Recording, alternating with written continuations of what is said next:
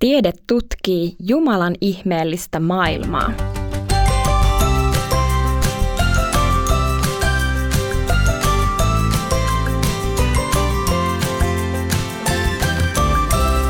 Donkkipodi. Tämä on Donkkipodi, podcast, jossa tehdään oivalluksia elämästä raamatun ja donkkilehden äärellä. Mun nimi on Iida, mahtavaa kun oot kuulolla. Tämän kerran aihe on Tiede tutkii Jumalan ihmeellistä maailmaa. Hei, tiesitkö sä, että sama ihminen voi uskoa sekä raamattuun että tieteeseen? Alakouluikäisenä mua mietitytti maailman synty. Mielestäni vaikutti siltä, että raamattu ja tiede kertovat asiasta ristiriitaisesti. Mä kyselin aikuisilta ja otin pikkuhiljaa asioista selvää – Vuosien aikana löysinkin valtavasti ihmeellisiä asioita, joita tieteen avulla oli maailmassa selvitetty. Samalla mä vakuutuin siitä, että raamattu oli koko ajan kertonut asioista juuri niin kuin ne ovat. Ajattele vaikka, miten valtavan monimutkainen ihmisen keho on. Miten kaikki pienetkin kehon osat toimivat ja ovat tarpeellisia. Se on tosi hämmästyttävää. Ja miten vaikka silmä voi nähdä ja on nerokkaampi kuin mikään ihmisen rakentama kone. Koen vahvasti, että Jumala kertoo meille itsestään tällaisten asioiden kautta. Me ihmiset ollaan erilaisia ja siksi Jumala auttaakin meitä ymmärtämään tärkeät asiat erilaisin keinoin. Joku meistä vakuuttuu Jumalan olemassaolosta sen perusteella, mitä tiede kertoo maailmasta.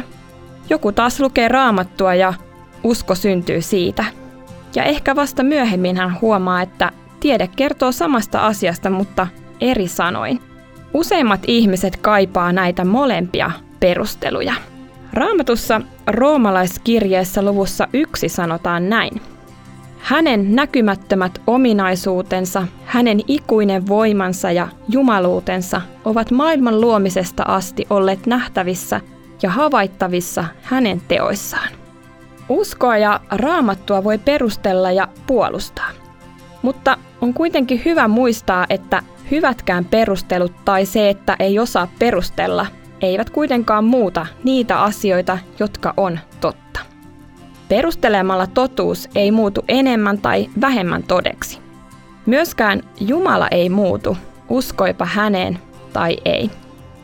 Mutta perustelut voivat kuitenkin auttaa meitä uskomaan ja ymmärtämään – Meillä on lupa vapaasti ja monin tavoin tieteenkin avulla tutkia sitä, mitä Jumala raamatun kautta meille kertoo.